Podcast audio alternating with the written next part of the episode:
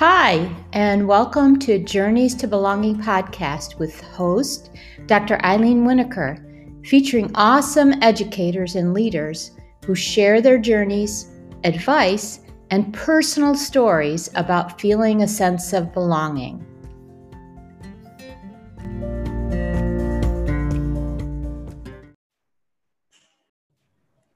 Hi, everybody, and welcome to another episode of Journeys to Belonging. I always have very special guests on my podcast, but today's guest is someone that, although I've been following her for a bit of a while on social media, I've really started to get to know her very well over the last couple of months, and I have such a high respect for her and all that she's doing for and with the educator community. And so welcome, Melody McAllister. I'm so excited to have you here today. Thank you, Eileen. And I feel the same about you. And um, I know that I've been following you for a while, and the last couple of months has been great getting to know you and working with you, especially on our Courageous Conversations um, with Victoria Thompson. So it's been, it's been great. And I respect everything that you do. And when you asked me to be on your podcast, I felt very honored. So thank you so very much. Yeah, I'm, I'm really excited. I had you on my list from a while ago, but I know oh, wow. how busy you are between your kids and your work and all the things that you do with and for educators. So I kind of held off a little bit, and I don't know if it's any better right now, but I'm, I really appreciate that you made the time. So I didn't really say too much about you. I'd love for you to tell uh, our listeners um, a little bit more about what you're doing and what you really are passionate about. Yeah, thank you. Um, So I started teaching in two thousand four, and I lived in a little town in Texas. I moved from Saint Joseph, Missouri, and I moved to Texas when as soon as I could. And so I've spent all of my years teaching in Texas. And then right before I married my husband in two thousand seven, I moved to the D F W Metroplex and did most of my years of teaching there. We have five kids, and about a year and a half ago, we moved to Alaska. And I knew that we were going to take a year off and I was going to homeschool, because both my husband and I worked full time. So we thought, let's take a year off. Let's homeschool. Let's get to, like, let's get to know our kids a little bit. Let's get to know our family once again, because nice. A lot of things had happened in the meantime, health issues, work issues, the whole gamut. And, um, but then when the pandemic hit, I decided not to go back to full-time work in the public schools. I decided to continue homeschooling until we figure out what's going on and there's better health, uh, right. you know, advisories and things like that. But in the meantime, last February or February of twenty twenty, I was able to publish my story, the I'm Sorry story that I had written, you know, when I was pregnant with my first child, who's going to be twelve this year, or in December, wow. just a month away. And it was a dream come true. And, and I've worked with EduMatch as a logistics manager for a little over a year. Well, all, what am I saying? almost two years. And so I am on the one end of supporting a lot of authors who are also educators. And then I get to be an author also. So it's been a really cool experience to like have all of that uh, to support and be supported. And then of course, EduMatch is amazing because it really does amplify the voices um, of educators, especially those who've been marginalized. And so I work for um, just somebody like Doctor Sarah Thomas, who I completely love and trust. Yes. And the I'm Sorry story is about a, a young man who doesn't really know how to apologize or really take ownership um, for the things that he does that hurts others. And this is, you know, just a story that I wrote to help my own students understand why taking ownership of the things that you do to others is really important. It helps others heal, and it just starts really good conversation because it's told in a story. I've got to um, read it to schools all across the United States and Canada, and wow. I think it was Ghana and um, there's in Germany. So it's it's It's international at this point, and I wow. love it. And I'm just, that's the best part of it. I'm not getting rich on this by any means. But you know really what? Cool Educators, we don't we don't expect to get rich no matter what we do. No, we don't. The rich, no. rich is the reactions we get from others and the t- students who come to us later on and tell us the impact that we had on their lives. That's that's exactly. our rich. That's what makes us rich. Yeah. Yes. Oh, Melody, yeah. that was a that was a great bio, because all of those things that you talked about, and by the way, uh, listeners, we didn't rehearse this beforehand, but all the things that you mentioned are are questions that I have written down that I want to know a little bit more about. But the first question I have, and part of it has to do with our involvement, you, me, and uh, Victoria the Tech, Victoria Thompson, about the conversation, courageous conversations in ed tech. And before we got going, we had several meetings, and I remember you're sharing your own story. And then I noticed in the information that you sent me that in twenty seventeen in Garland, Texas, you won the N double A C P award for that area.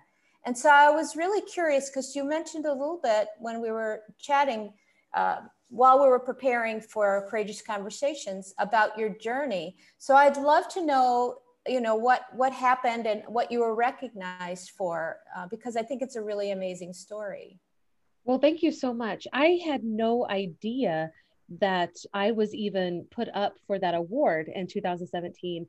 Um, and so when I got the letter and the email that said I was unanimously voted in as Amazing. The educator of the year, and Garland is not a small district by any means.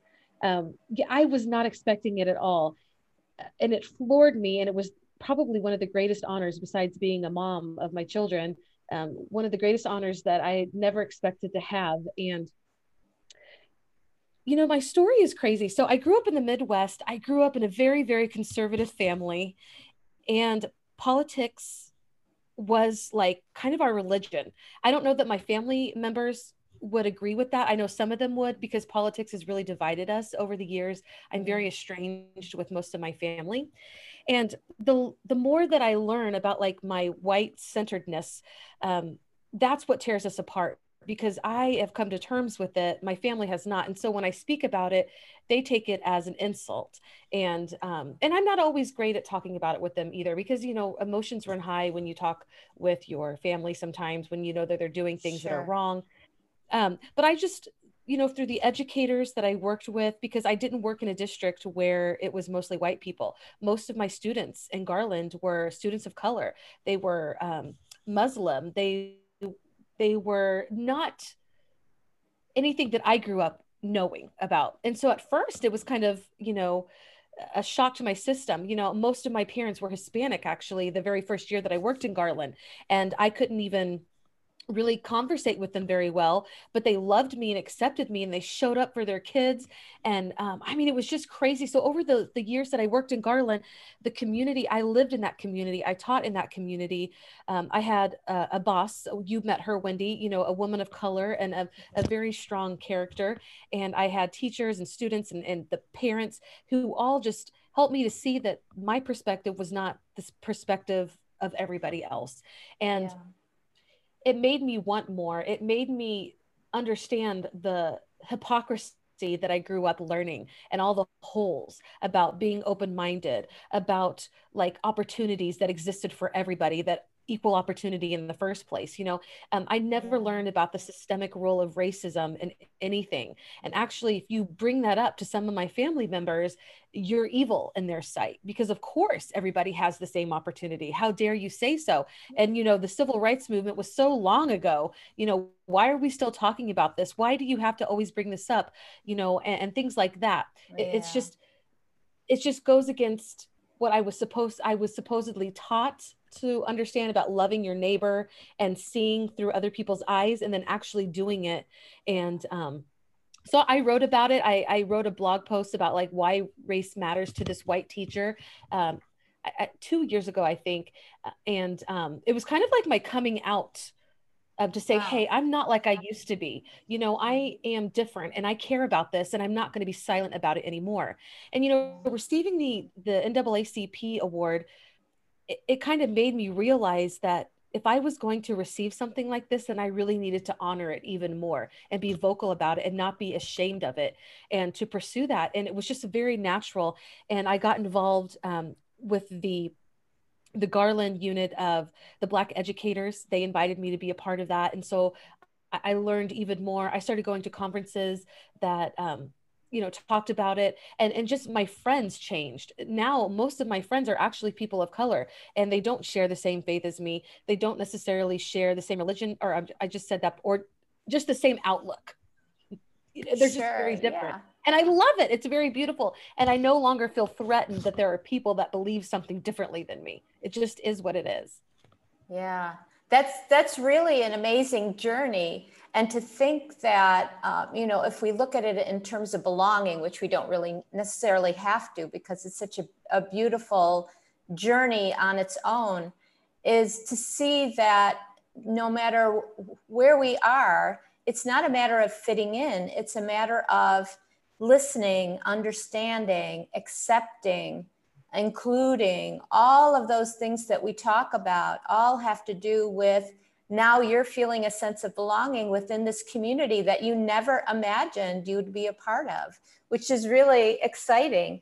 And I love the fact that you mentioned that as a result of receiving the award, you feel that it's really important for you to speak out now about uh, how you feel and, and your own journey. And so I so appreciate that, because you know, many times people sort of have their woke moments, but then that they don't really do much after that.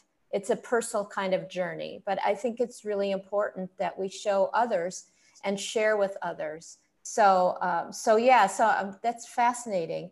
The other, one Thank of you. the other important, yeah, one of the other important parts, which you also mentioned uh, when you introduced yourself, is your I'm sorry story. And I, I really, I want you to talk about that. Unfortunately, I haven't had a chance to read it, but I, I, from you talking about it, I have the essence of what it is as a children's story, but there's a bigger story related to that. And I just read your blog post uh, from the summer about that, mm-hmm. and I'm fascinated by that whole journey. And so if you wouldn't mind sharing that and how that relates to the, uh, to the I'm sorry story, so because I'm sure I, I figure that they're probably related. Yes, thank you. And, and just anybody who reads my blogs always makes me feel like it's so warm inside. Thank you for taking the time to actually read what I wrote. It was wonderful. Yeah. yeah. Oh, thank you. So, you know, like I have a really messy upbringing. And it's so funny because we work so hard to try to make it look good on the outside, but in the inside, you know, and I don't usually speak about this, but I feel like this sense of empowerment since I started writing about it. Mm-hmm. I grew up, my biological father is a pastor. He still is a pastor. He's in my hometown, and he disowned my mother and my siblings and acted like we didn't exist. I mean, we would several times growing up be in the same place, and he would just walk by us. And I don't even think, and I wrote about this, I don't even think he knew who I was. I knew who he was.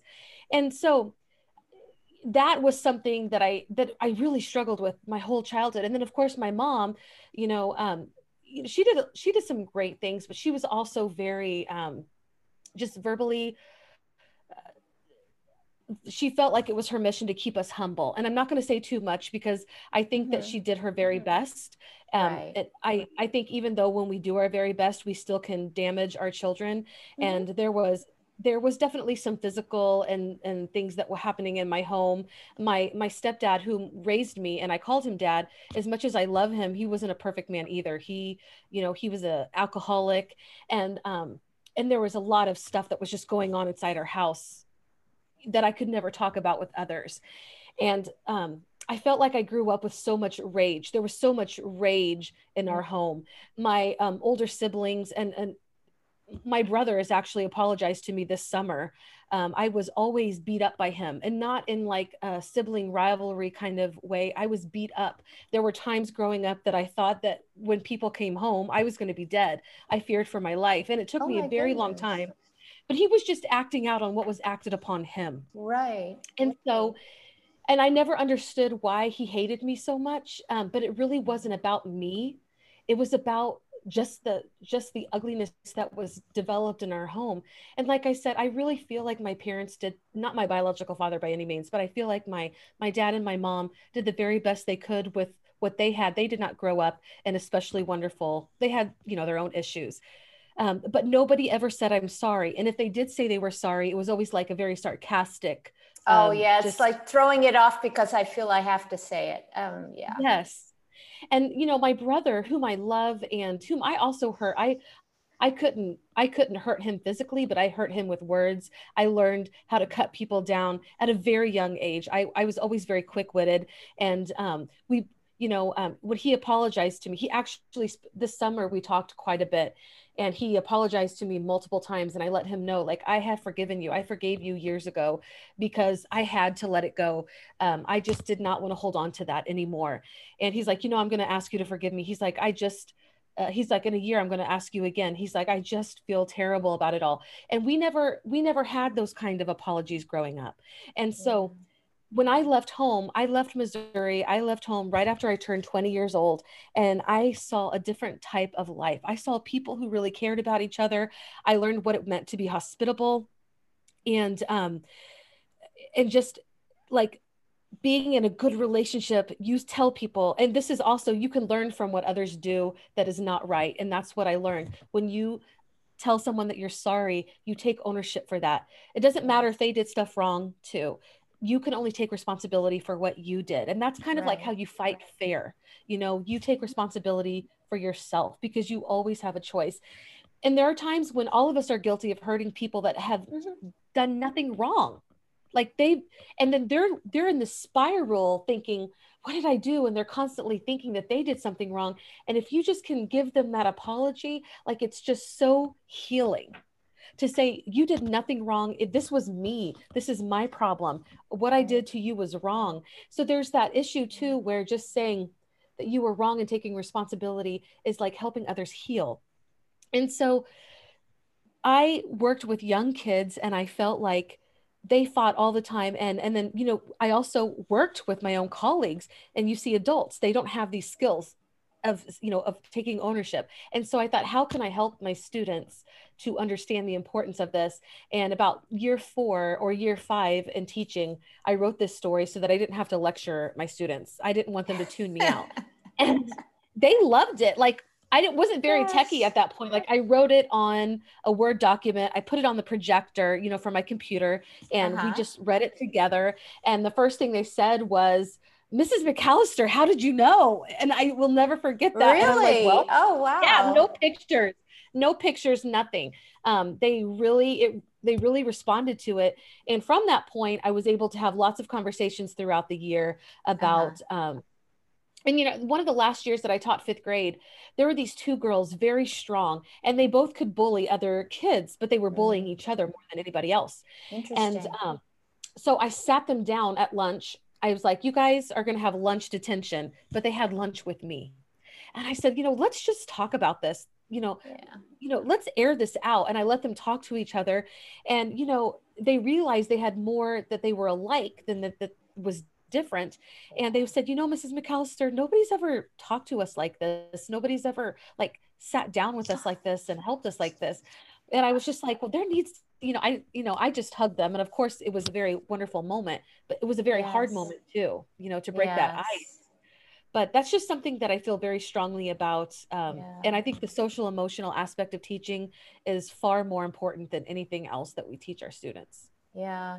I love, I love that whole journey that you spoke about to the I'm sorry story, but the last part about the students is exactly what we really need to be doing, is getting to know our students and guiding them, having them reflect, having them validate, feel validated, having the chance to be listened to and to be able to tell their stories.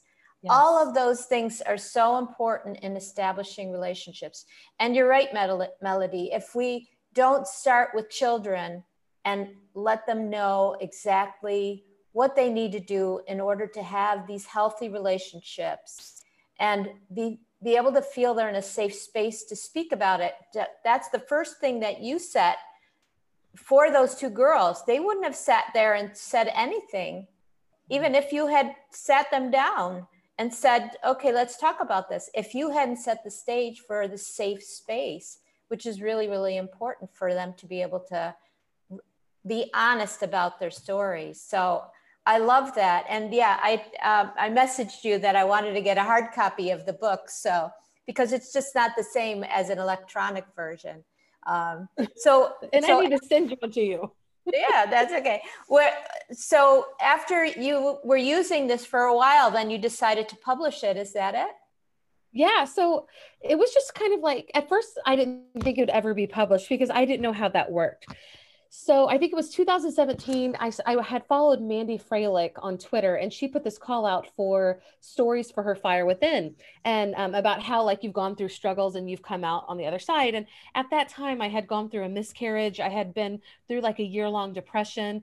And oh. then later on, maybe that was, maybe it was before, um, it, it, it was like a year long process. And then mm-hmm. I talked about how I, I was able, or I received the N double A C P award, and I went on to have a glorious next year, but it wasn't because like, it was easy at all. It was because I was just trying to find a way out mm-hmm. of the hole, you know? And, yeah. and then of course that was the year that I also, the next year I had my, my youngest son, who was completely unexpected, but it was a year later from my miscarriage that I found out. It was crazy, but amazing. And so when I wrote about my story in The Fire Within with Mandy Freilich, that's when I was introduced to EduMatch Publishing. And um, okay. she was like, you know what, why don't you, you know, submit your story to us? And then they picked it up. Um, of course, I didn't have it illustrated yet, but in the meantime, this is all like a three-year process. When we decided to move to Alaska, that's when they reached out and said, hey, what do you think about being a logistics manager? And my, my story hadn't been published yet, but I was like, yes, of course. That sounds like an amazing job. And yeah. so I really, really love that.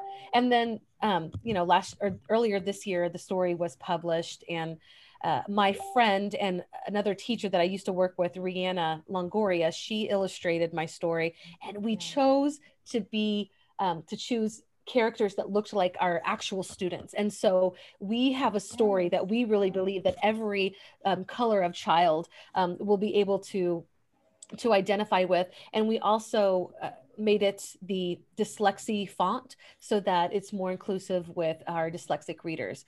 And oh, wow. um, we try to be very inclusive in its mm-hmm. message. And so I, I couldn't be more proud. And like I said, I'm not going to get rich on this story. That's not the point, but actually being able to share it with so many other students has been, like you said, it makes me feel like I am rich inside. Right. Yeah. Yeah. Having that effect is so important. Well, you mentioned EduMatch several times now, but especially now as in terms of publishing the book and how you became the logistics manager. And so that's, that's one of the questions I wanted to ask you about, because it's so important and, and in terms of professional belonging and in terms of just feeling like a whole person, that wherever we are at work, whether it's as an educator or otherwise, that we feel we have these connections with people that are healthy. And so I'd love to know a little bit more about you, your relationship with the EduMatch family, how that makes you feel, and just anything you want to talk about in terms of the community of EduMatch, because it's it's uh, got pretty wide reach, but it's also yes. special, a special group. Oh, I totally agree. And first, I want to congratulate you for being a new EduMatch author. Oh, and I can't wait you. to hear your story. And also yeah. to Victoria, who is also an EduMatch author now. Like, it's so exciting that being with you two, we're all EduMatch authors. And um, I love this community. So when I was brought on, we didn't have a Facebook community. I don't know if it was my idea or somebody else's idea, but I was like, let's start it. So um, Doctor Sarah created it for me so that I could start, you know, because it was, it, she was controlling like the EduMatch page, or that's like in her um, domain. And mm-hmm. so she's like, yeah, everything I say I want to do, um, she pretty much lets me do it. She has a trust in me now. Thank God, we've worked together long enough. So we opened it um, up in July of two thousand nineteen. Yeah, because mm-hmm. it's been a year. And, you know, we had hundreds of people join immediately. It's one of my favorite communities. I feel like I feel like anybody could join. And sometimes you feel like when you see all these Twitter personalities, like there's this it crowd, and um, I feel like in that community, it makes us all feel like we are part of the it crowd. Because like, if you're an educator and you want to celebrate something, we're going to celebrate with you. If you've done something phenomenal, you can share that with us. But also on the flip side of that, if something is really bad happening, we can talk about that. You know, yeah. we can talk about, you know, what is happening, um, you know, Black people getting murdered on the streets by police. We can talk about that in our group. And yeah, there's not going to be everybody who believes, you know, the same as we do, but um, it's a very respectful community. And, um, and we are open to um, learning about each other, uh, about different holidays.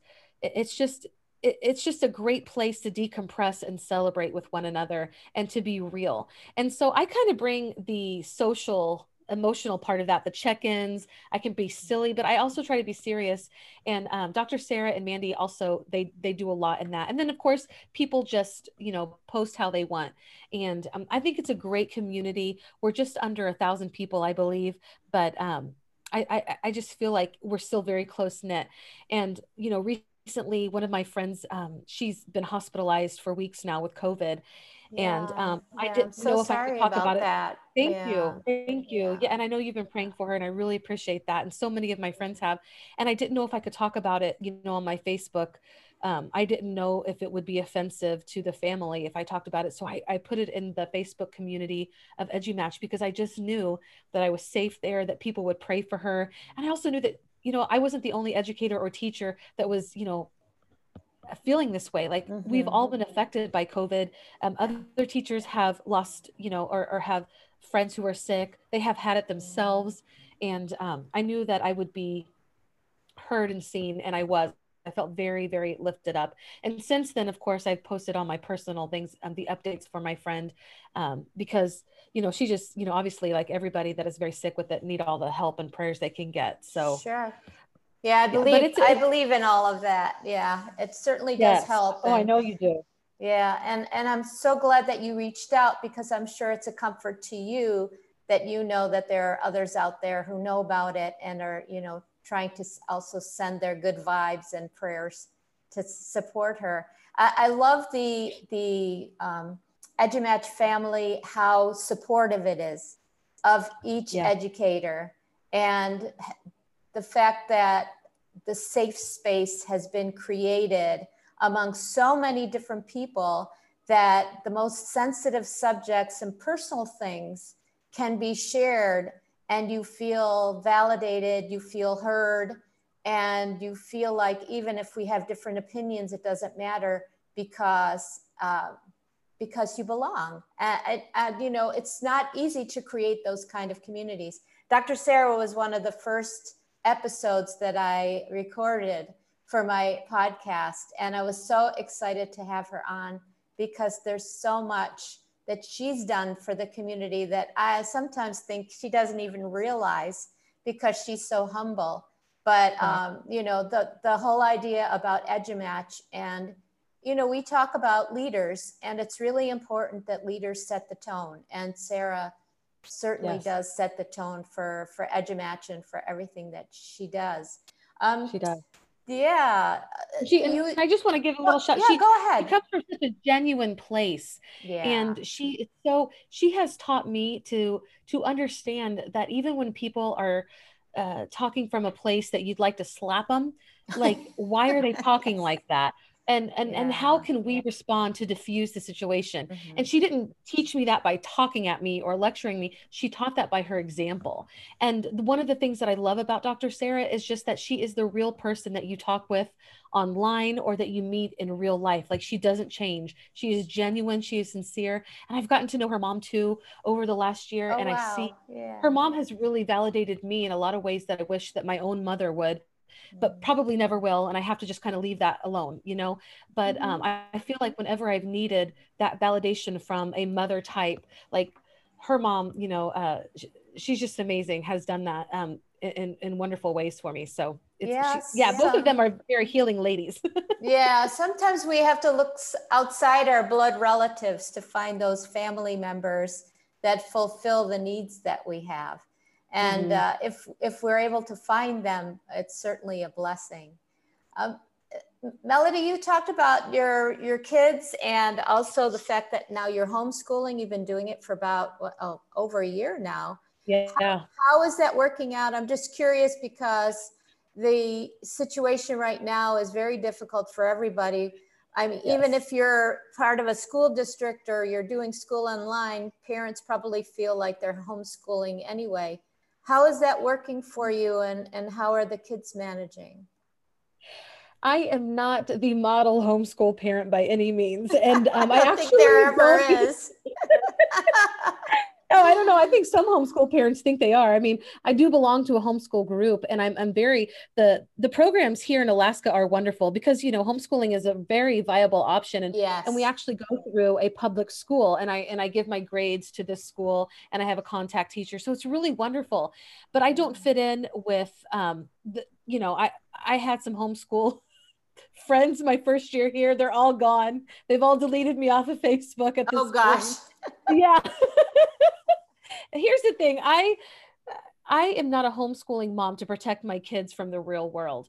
One of the things that I love about being a homeschool mom, though, that probably the only good thing that I'm actually doing for my kids is having real conversations with them, um, not just about nature and life and learning, but also about, you know, the climate of race in our country, about acknowledging people, and about looking at the news, and, and like for this, this election season, about why are these people, you know, paying for this ad? Of course, these people are saying this. Should we believe all of this obtuse, you know? Um, yeah, that's so important nowadays. Yeah. Yes. And I mean, and so the things like that, I'm, I feel like we're strong, and I'm, and I'm getting them books, and they are learning about all different types of people. We're not afraid to talk about people, um, you know, who are um, in the L G B T Q community, you know, and, and I really feel like my kids are going to grow up and they're going to be who they are. And they know that I'm going to support them and stand right next to That's them. Wonderful. And, yeah. And, you know, that was not something that I could have done a few years ago, because I always felt like if you live differently than me, then you were my enemy. You couldn't be my friend, you know? And so, mm. um, those are the things that is good. Now the schedule, because I do also work and I consult with other, you know, um, educators with social media. I'm like a social media con- um, consultant for other educators. I have to find my balance sometimes. And I was telling you this earlier, and there are projects that I do that are too early in the day. So I either have to stop doing them or do them later in the day. So I'm trying to find that work home balance also. And, um, I feel like every parent that has kids at home right now, they're trying to find them. My husband's working here. I'm working here. Um, yes.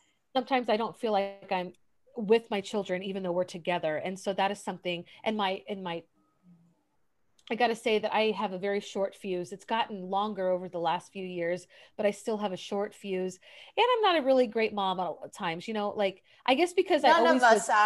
Pretty, yeah. And then and we I just always, have to say, I'm sorry. Yes. And I do apologize to my kids, you know, for having those outbursts.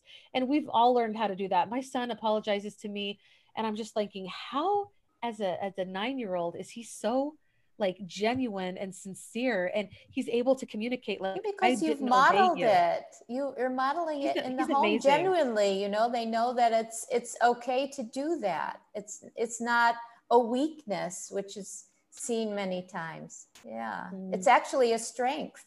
Yeah. Well, I'm trying. I, I always have that, that, um, critical person in my head, because, you know, that's growing up, we were always criticized. We were, you know, and so there's a part yeah. of me that is also acknowledging that I have a chance right now to talk life into my own children.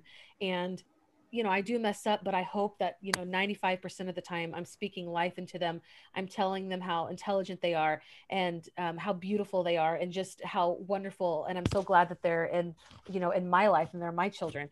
So those are the things that I'm doing better at. Um, the curriculum. eh. They're the learning. The curriculum. They're, yeah. Yeah. They're learning life. That's what's most important, right? Not the content. Yeah. Although the content is important to a certain extent, it is. It's really important that, that they learn about life. And then, you know what, not that they can Google everything, but there's a lot that they can Google when they need it. Yes. So, yeah. And we're pushing through like math right now is really, you know, my, my, my two oldest are really struggling in math. Mm. And so I've had to really reset that button and think, how can I approach math in a different way, a different way than even I, as an educator, think about it? Because right.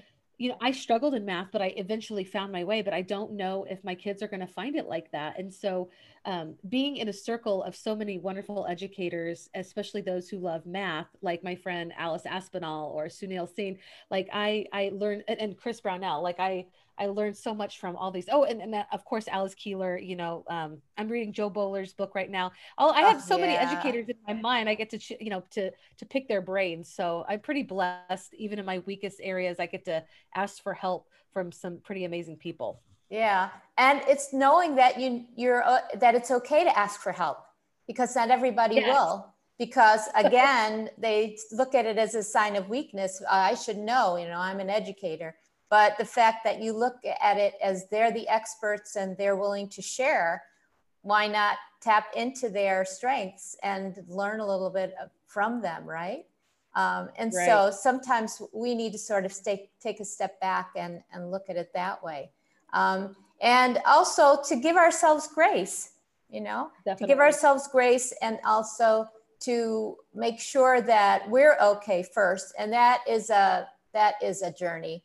Um, I know from my own journey, it took a very long time for me to accept who I was and to feel good about it, because, um, I, I was probably more critical of myself than anybody in my family was.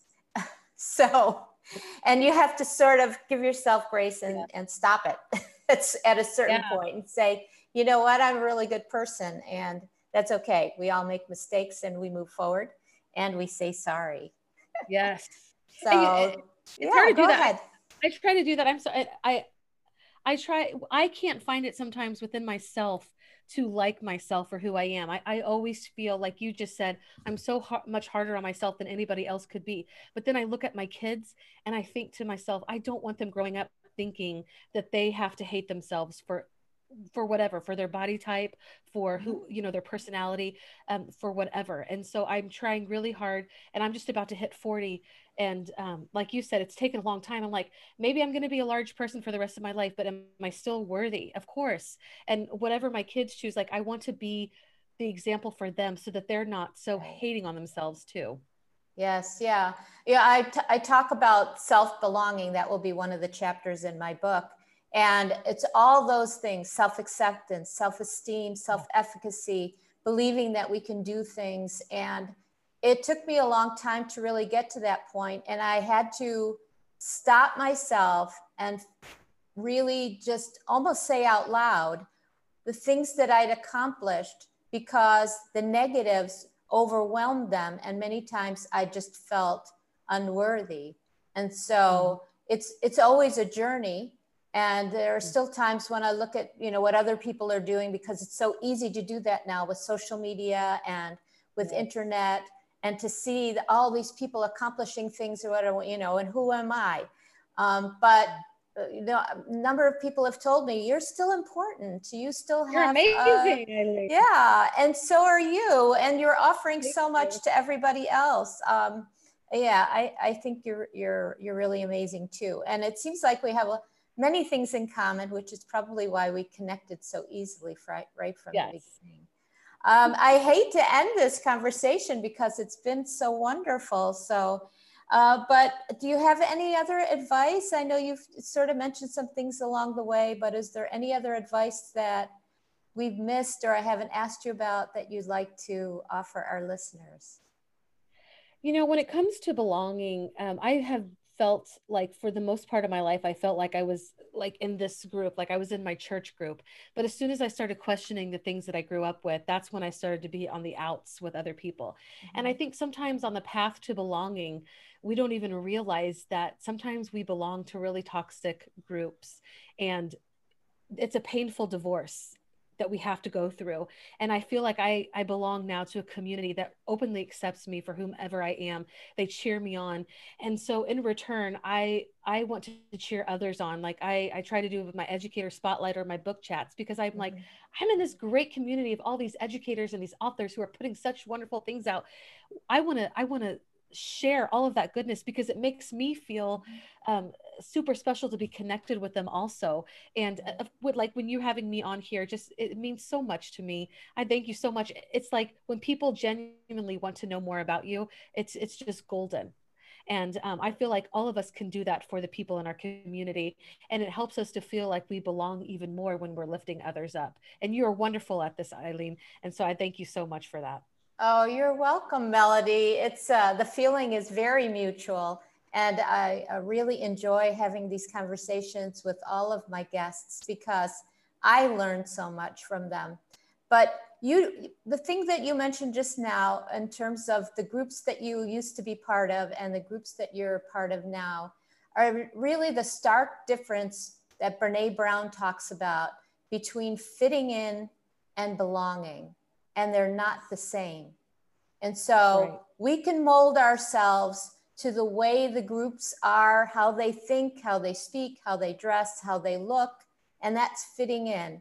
But when we mm-hmm. really feel a sense of belonging and have healthy relationships with others and feel good about ourselves, that's really true belonging. And so, yeah, mm-hmm. so thank you for everything. Uh, like I said, I've thank learned you. so much about you, and I've learned so much about life. Um, so if people wanna hop off, and I hope they will, hop off and want to find out more about you, where are the best places to look? And I'll also include it in my show notes for you. Yeah, if, if you'd like to read the I'm Sorry story, you can find it at bit.ly slash I'm Sorry story, and it's all in lower caps. Um, I am on Instagram and Twitter at M J McAllie Writes. That's M J M C A L L I W R I T E S. Um, my website is M J McAllie Writes dot com. My blog is He Gave Me A Melody dot com. I wrote that a few, or I started that a few years ago, so it didn't go in with the M J McAllie. Um, but so yeah, and I would love for, you know, to, I, I follow educators back. If they have edu- some sort of teacher or education mm-hmm. thing in their profile, I follow them back. And I'm on Facebook at Facebook. dot com slash M J McAllie Writes. And I try to post, you know, what I'm writing and, and people I'm interviewing and learning from. And I hope to have you on my educator spotlight sometime very soon. I um, hope so. That would be lovely. I would really enjoy that. Yeah. Yeah. yeah. Thanks so much, Melody. This time together with you is really, really special. I appreciate you, and I appreciate our listeners, and, um, and hope to talk to you soon. Thank you.